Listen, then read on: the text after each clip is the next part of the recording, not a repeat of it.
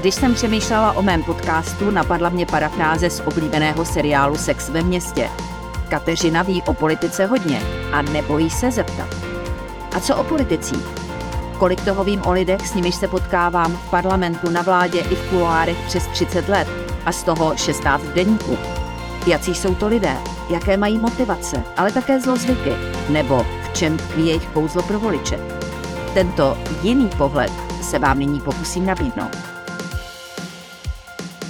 Pirátská strana dosahuje v těch průběžných průzkumech oblíbenosti a volebních preferencí zhruba 10-11%. Jste s tím spokojen? Tak jsme v polovině volebního období před sněmovními volbami a já si myslím, že to je výsledek práce naší ve vládě, ale i prostě pirátské strany v rámci krajů.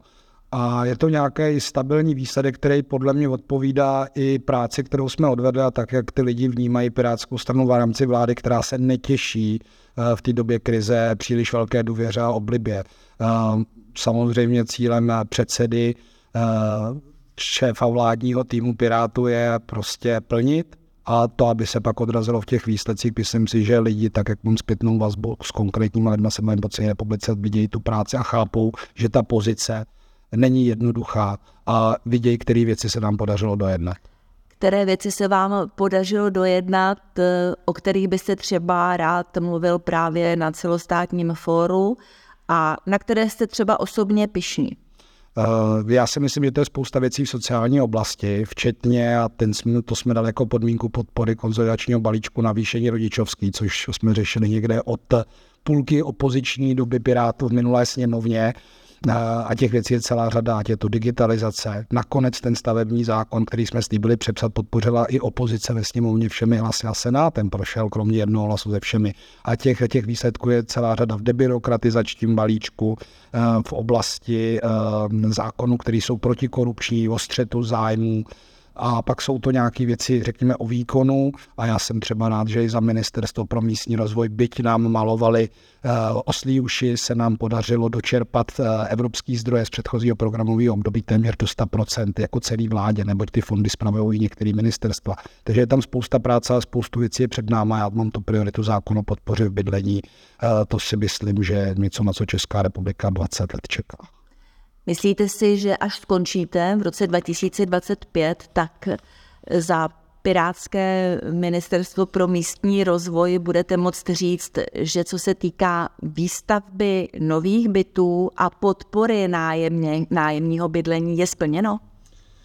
Já věřím, že ano. My jsme spustili jak investiční programy a v jediném pilotním programu vzniklo víc bytů, než se pod vedením Kláry Dostálový podařilo v programu Výstavba postavit za 4 roky.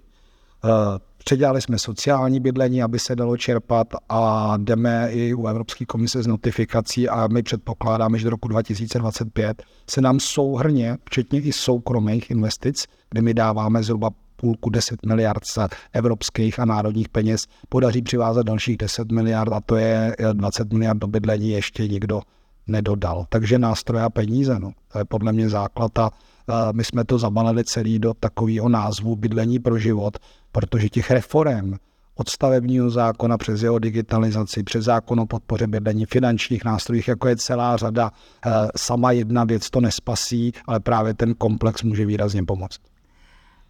Vy jste kdysi prosluli tím heslem Poste nás na ně. Myslíte si, pane Bartoši, že Piráti jsou pořád tou aktivní, řekla bych až trochu živelnou, netradiční stranou pro mladé lidi, pro liberály, zkrátka stranou, která se řídí nějakými hodnotami a principy, z nichž za žádnou cenu, ani za cenu třeba ztráty nějakých bodů u voličů nesleví?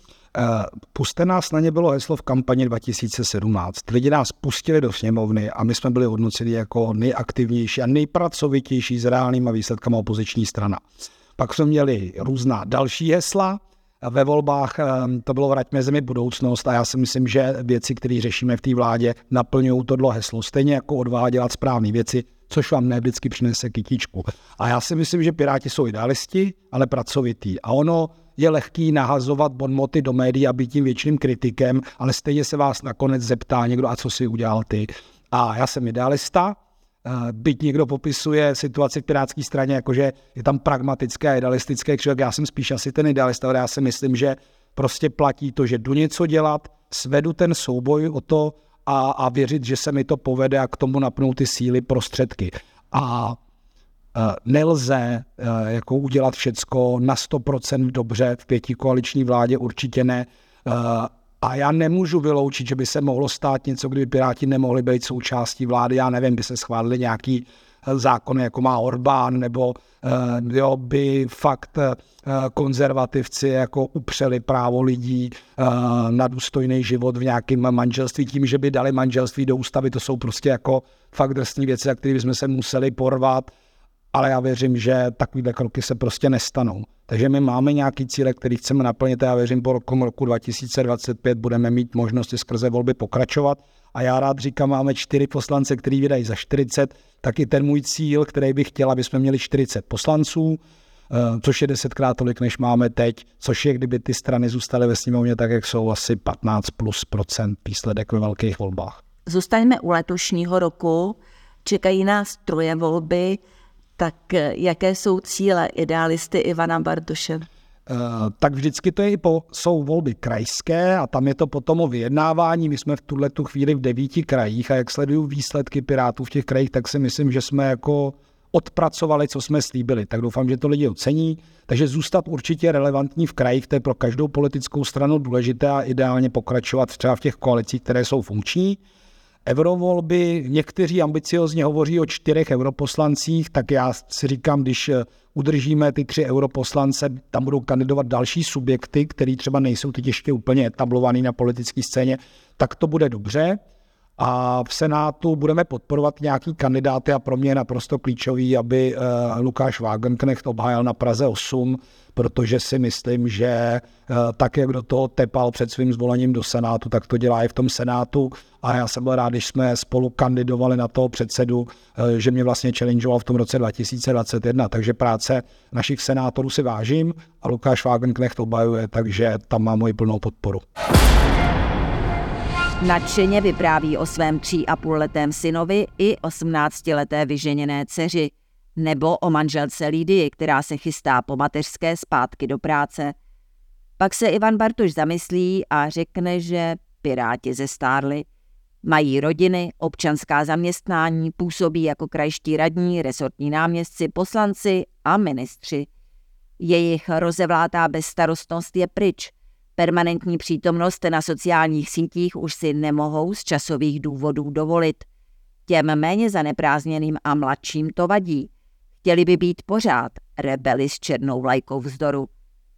Jenže Bartoš už dobře ví, co je vládní odpovědnost a jak státní správa každého sešněruje. Charakterizuje to moje zkušenost z jím vedeného Ministerstva pro místní rozvoj. V budově na Staroměstském náměstí mě přivítala přísná ostraha, recepční vyžadující plastovou občanku a turnikety. V Bartošově kanceláři za to nebyl kromě něj nikdo. Žádný mluvčí, PR specialista nebo 10 úředníků v předpokoji. Choval se stejně jako posledních 15 let v politice, uvolněně, přátelsky a s klukovsky otevřeným výrazem člověka, který věří tomu, co říká a hlavně, co dělá.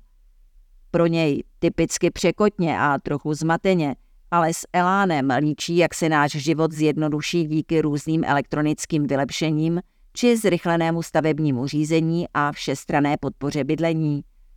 Zatím si Piráti, kteří utrpěli tvrdou ránu v posledních sněmovních volbách, kdy je v koalici PirStan překroužkovali voliči starostů a nezávislých, udržují podporu kolem 12%. Nijak přitom neoslňují. Šéf diplomat Jan Lipavský chyby nedělá, avšak na zahraniční politice se volby nevyhrávají.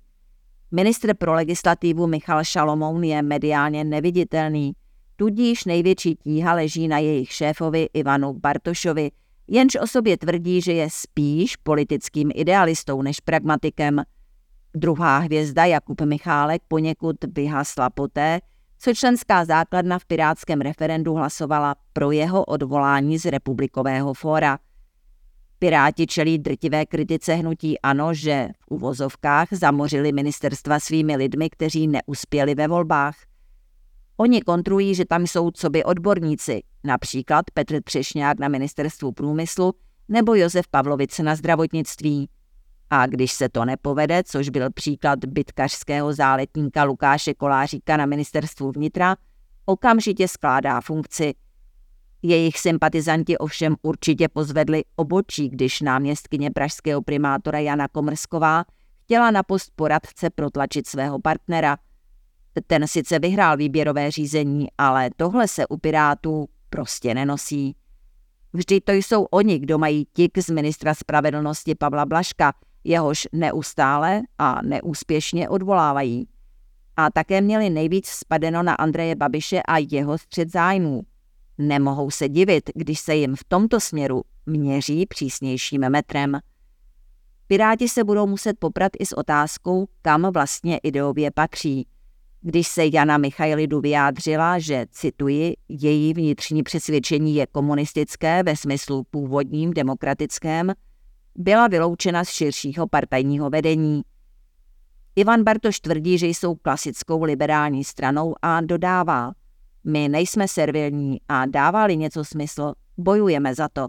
Když se mě novináři ptali, jak měla vypadat windfall tax, tak jsem uvedl, že jinak, než byla nakonec schválena. Proč chce Ivan Bartoš dál vést Piráty?